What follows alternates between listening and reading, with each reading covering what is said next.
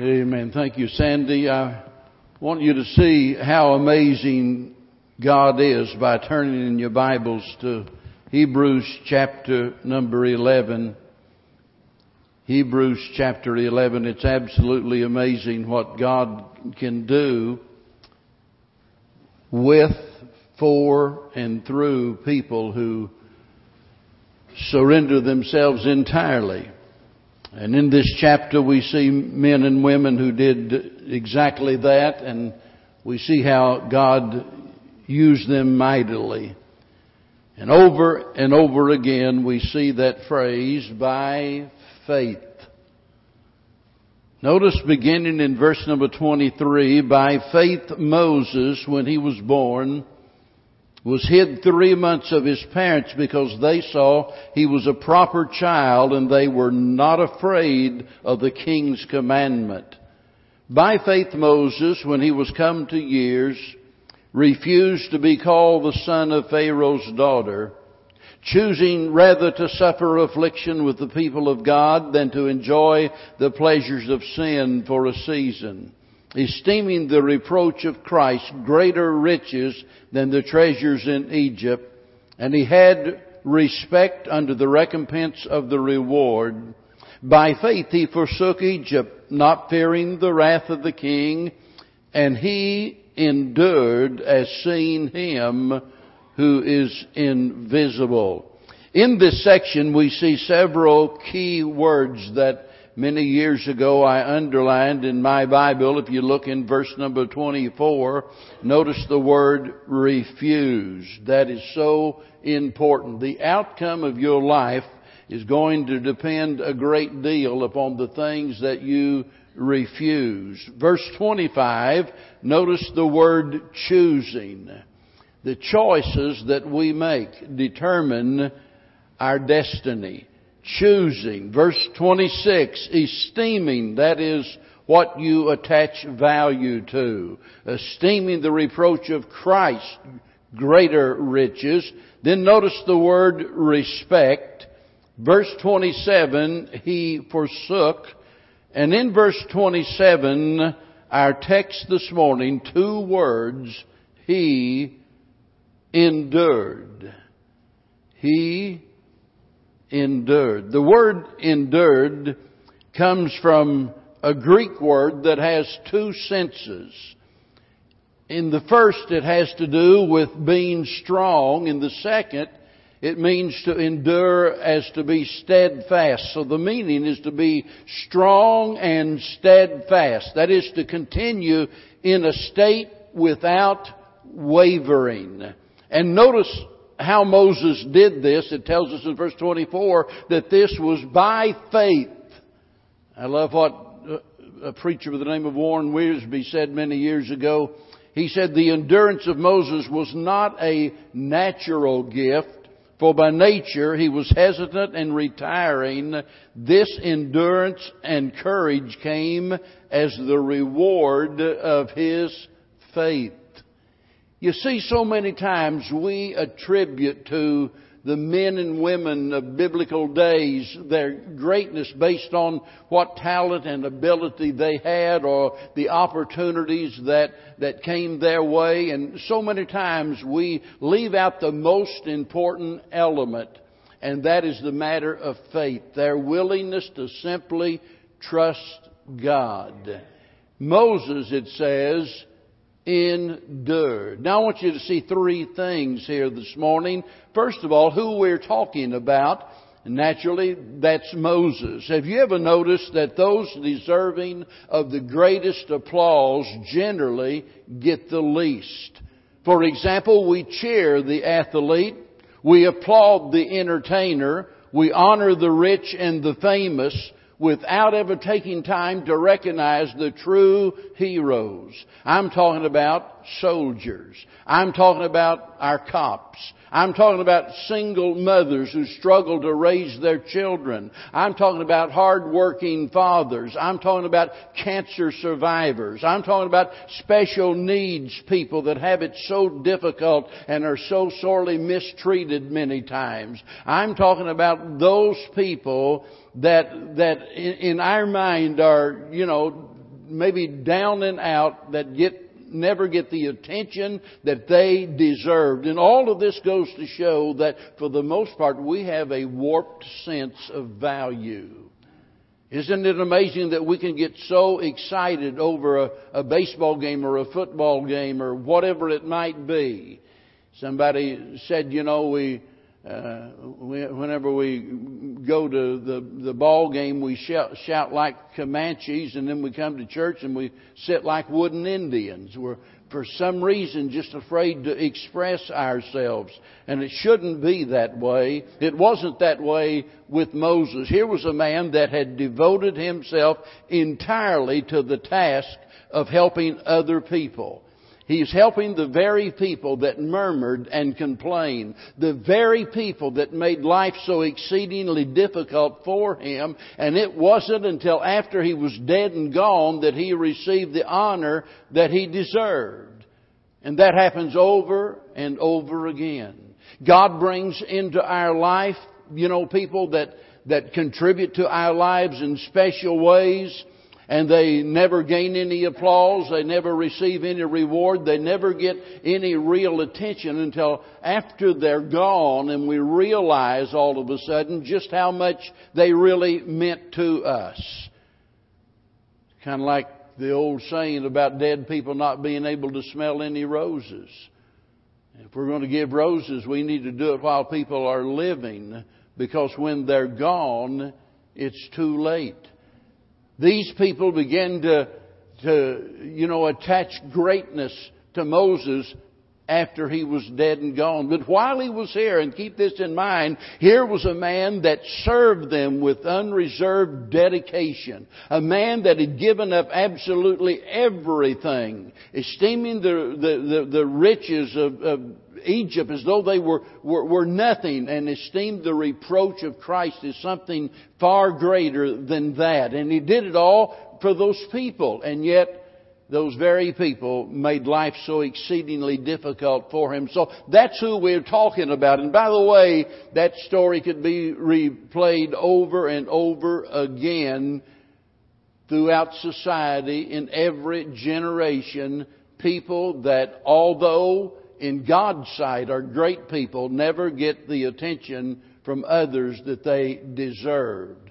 Now that's who we're talking about, but I want you to notice the what. He, that is Moses, he endured. Now, think about it. Here was a man that had accomplished great things while he was here upon the earth. Here's a man that even worked miracles. You know, had you and I known Moses, had we been eyewitnesses to those events, and had somebody said, I want you to write something about him, tell his story, no doubt we would have made reference to those miracles. No doubt we would have made references to those other things that he did. For example, even whenever he knew that he was not going to be able to personally enter into the promised land, he continued to lead those people although they murmured and complained. And it's what you do whenever there is seemingly no personal reward for it that reveals the true nature of your character. In other words, even when it appeared that he was not going to get anything out of it, he stayed faithful to his responsibility as the leader of those people. And so, were we writing the story? We would probably refer to all of those things. But when God writes the story, notice that He mentions His endurance. No mention of miracles, no mention of great accomplishments, but His endurance. I don't know if you've ever thought about it, but sometimes the greatest thing that you can do is just survive. And that's not always easy, is it? Because there are times whenever just making it through a difficult day is a great accomplishment. There are times whenever just being able to keep going is more important than spending the day reading the Bible or doing good deeds and exhausting ourselves in Christian service. And I say that because survival is crucial. It's important because basically everything depends upon it. You have to survive the moment to be able to, to, you know, to do what God wants you to do in the future. You've got to get through the day. You've got to get over the hump. You've got to endure your situation. And to do that, sometimes we've got to stop trying to accomplish things. I know that might sound contrary to every motivational speaker that you've ever heard, but I'm not a motivational speaker. I'm a preacher and I'm telling you there are times the best thing we can do as Jesus told the disciples is to come apart into a desert place and rest. One of the best pieces of furniture that you'll ever buy is a porch swing and spend some time on it. It'll do more for you than all of the self-help books that you've ever read. Why is it that we think we always have to be accomplishing something, that we always have to be doing something? And the fact of the matter is, if we're going to endure the difficulties that come our way, there are times in order to get through it, we have to stop what we're doing and realize that what we are, that is, what you are, your being is more important than your doing. And I say that because what you do in life is determined by who you are. And it's not a small thing for us to resist temptation. It's not a small thing to endure hard trials. It's not a small thing to forgive our enemies. It's not a small thing to overcome our challenges. And every day brings new challenges and new opportunities. And sometimes it can be so tough that the greatest, best, most noble, helpful thing that we can do is to stop doing what we are and to focus all of our time and our energy on getting ourselves in the condition that God can use us. When it says Moses endured, I want you to think about that as a major accomplishment. And I emphasize that because a lot of people don't. This is a major accomplishment and God is pointing this out. He endured.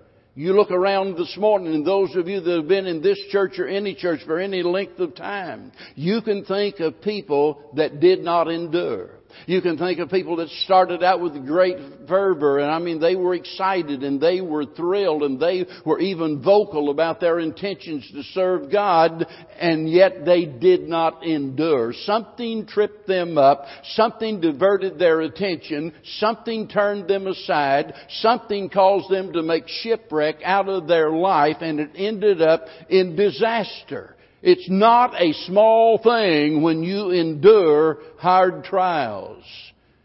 I love what an old writer the name of James Hastings said. Uh, I'm just guessing maybe a hundred years ago or or more. I'm not that familiar with him, but he made a statement in regards to Moses, and I want to make sure I get it right. And I'm going to read exactly what he wrote. He said, "The choice of Moses was a moral duty." Often weakened by his own natural timidity, and praying God to relieve him and send a stronger man to the task, he yet endured. Tempted by wealth and by position, he yet resisted and endured. Threatened by royal power, banished from royal presence, a fugitive from royal wrath, he endured. Tried by the clamor of the men and by the solitude of the wilderness for forty years, he yet endured. Bowed down by the cowardice and ingratitude of those for whom he made the sacrifice, he yet rose again and, and again resolved, determined, and endured until he led his people to the threshold of assured liberty and saw the promised land of his dreams and of his choice. So much can a man in earnest do? Now listen carefully to what he says next. Next in power to the Spirit of God is the spirit of a sincere, determined, enduring man. Endurance then has more of stress in it, more value, more of character in it than any word in our language. Endurance is the crowning virtue of character. Now, whether you agree wholeheartedly with what Hastings said about endurance or not, you can see that he attached a high value to endurance. And I believe God does. Because whatever else might be said about us, if we don't endure, it's all going to be in vain. Make no mistake about it. Although a man never gets a college degree, although a person never gains great riches, although a person never has great talent or rises to fame, if he endures, he has done something great. He's done something that most people do because most folks are not faithful unto the end somewhere along the line they fall out. And if you're here today and you think, you know, I realize that it happened to others, but it's not going to happen to me. I love God so much. I love my church so much. I love my family so much. I would never be unfaithful to the Lord. I'd never become a casualty. I'd never drop out. Don't be too sure. In fact, if that's what you're thinking this morning, you're a good candidate to become a dropout. Pride goes before destruction and a haughty spirit before a fall. We need to understand that this can happen to any of us. And those that endure are to be commended for their accomplishment. Moses endured. Now, that brings us to the third word that I want to emphasize, and that's the word why. And by that, I mean I mean, not the intention of it, but the, the how behind it. How is it that he endured? It seemed like everything was against him. Even his own people despised him, complained about him, made life as difficult as possible for him, and yet he endured. You know, the older I get, the more I narrow my focus you know that, that happens naturally whenever you, whenever you know you get older and physically you, you you narrow down the things you do. I can remember whenever on Monday nights I'd get together with all of our teen uh, teen boys and we'd play basketball, uh, and I enjoyed that. But a back surgery took care of that. I remember whenever I spent a lot of time fishing, I I fish at least part of at least two days a week for a long time and, and, and, and loved it. But all of a sudden, you know, bursitis kind of took care of that.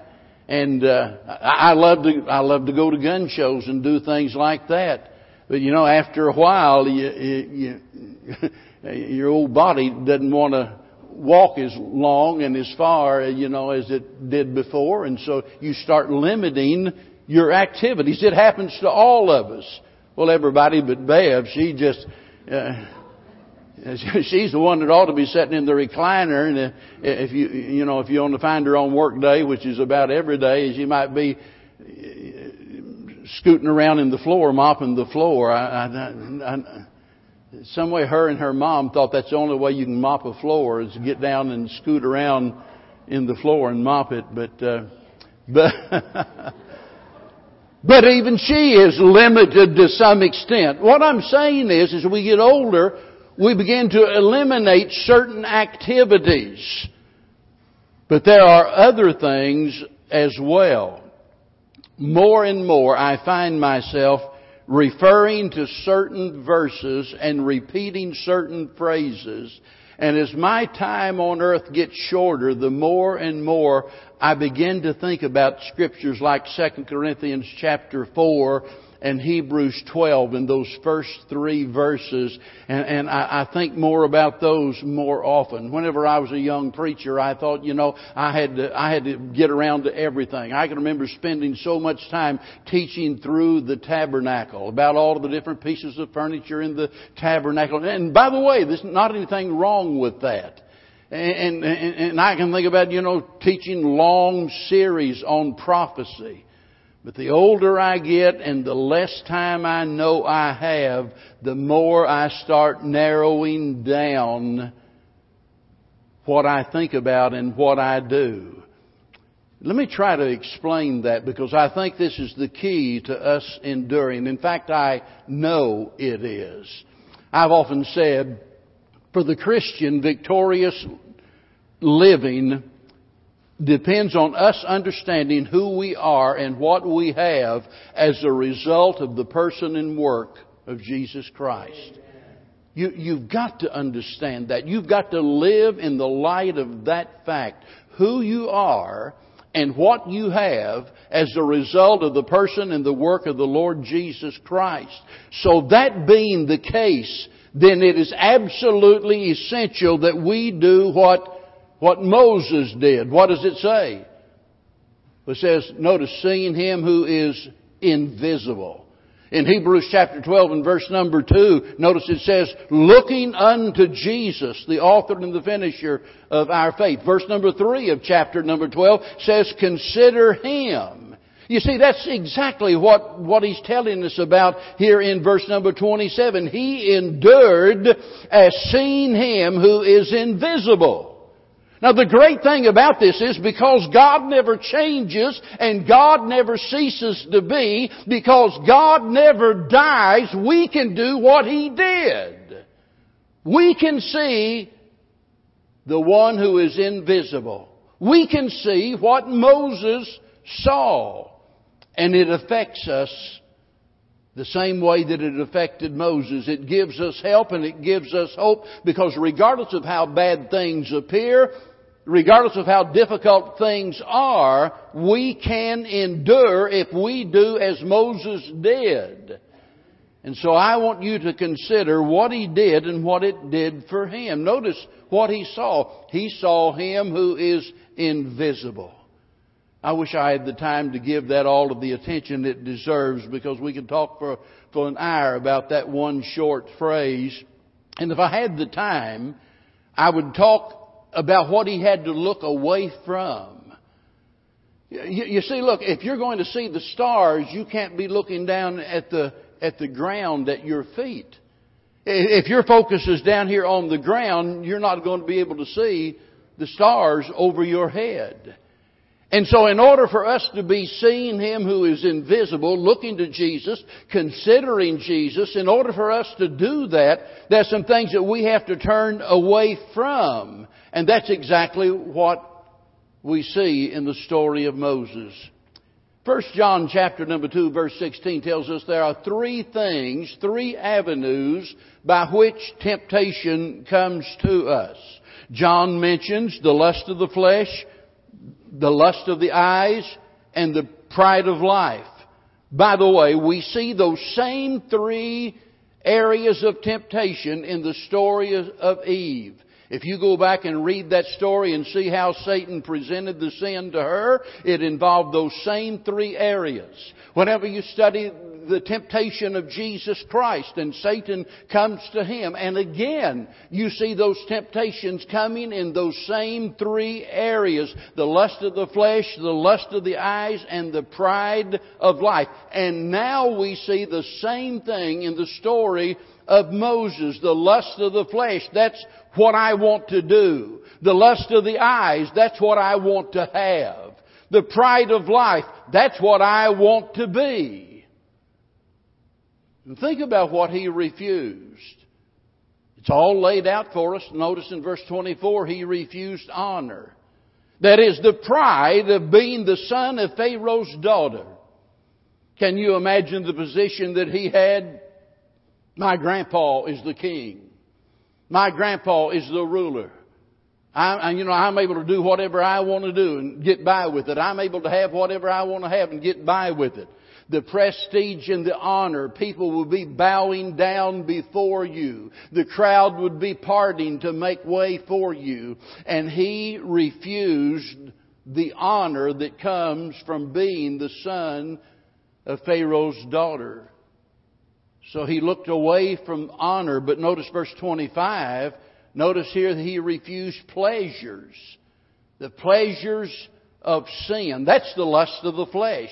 And he refused those pleasures of sin. Verse 26, notice he refused treasures. The treasures of Egypt. That's the lust of the eyes. So he refused honor and pleasures and treasures and being focused on God, he turns away from all of these things, any one of which could have destroyed him. The point is this. Faith was the formative force in his life. That is the same thing that shaped him, the thing that molded him, the thing that made him the person that he was. Faith. It was through the eye of faith that he could see the one who is invisible, and that meant the difference between victory and defeat. Now remember, Moses had met God face to face, in a manner of speaking. In other words, he saw God in a way that you and I have never seen God. He encountered God at the burning bush. He encountered God there upon Mount Sinai. He had an experience that you and I have absolutely never had. But although he had seen God face to face, that's not what he's talking about here. He's not talking about some kind of miraculous manifestation of God. He's not saying that God gave him a vision and that was what it was all about. He's talking about living by faith. And if you go back to the beginning of this chapter, you see that faith is the substance of things hoped for. It's the evidence of what? Things not seen. Is it making sense? Is it clicking?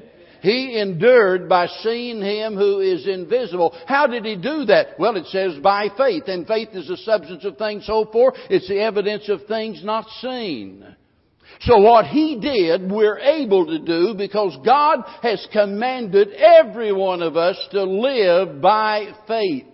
Living by faith. Looking to Jesus, considering Christ. When we do that, it takes the pleasure out of sin. There are indeed pleasures in sin, but when I've got my focus on Christ, I can't enjoy the sin in which I've been indulging. It takes the pleasure out of sin, the strength out of temptation. It takes the doubt out of our fear. It takes the sorrow out of our suffering. It takes fear out of death. I'll never forget old Brother Roloff singing that song, Living by Faith in Jesus Above, trusting, confiding in His great love. Whenever I think about this matter of faith, I think about Moses and what he was able to do and what God did through him simply because of the fact that he was living by faith. That, listen, that's what God wants for every one of us.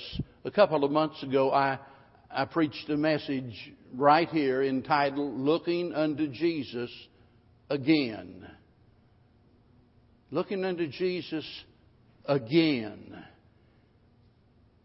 It's so important because we are so prone to take our eyes off of the Lord.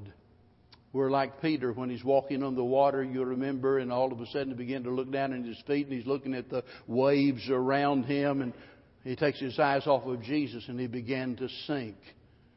And as a pastor, there's so many times I, I have to sit back and watch people literally sinking. And I know if something doesn't happen, I know that if they don't recover, if they don't regain their focus, if they don't get their attention back on Christ, they're going to be sucked down to a watery grave of failure in their life. Living by faith. That's the key to everything for us. It commences, it commences with us trusting Jesus Christ as our Lord and Savior. If you're here today and you've never trusted Christ as your Lord and Savior, you can't possibly live a life of faith. First of all, you've got to come to Him as your Lord and your Savior. That's where it commences. But it continues with us looking unto Jesus keeping our focus on Him continually. And then the glorious part is the, the, the, consummation of all of it when it's said and done.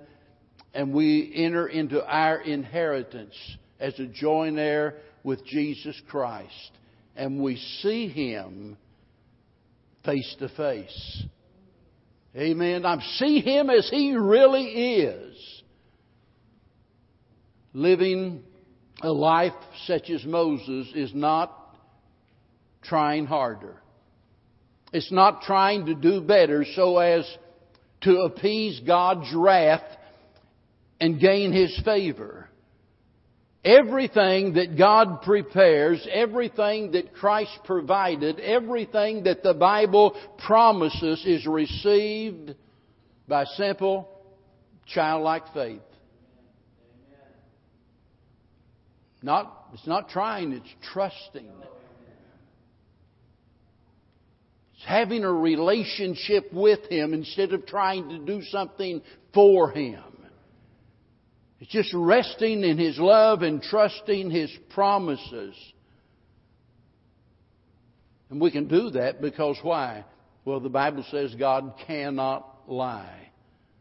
The result of trusting Christ is eternal life and becoming a joint heir with Jesus Christ. But that doesn't mean that life is going to be easy.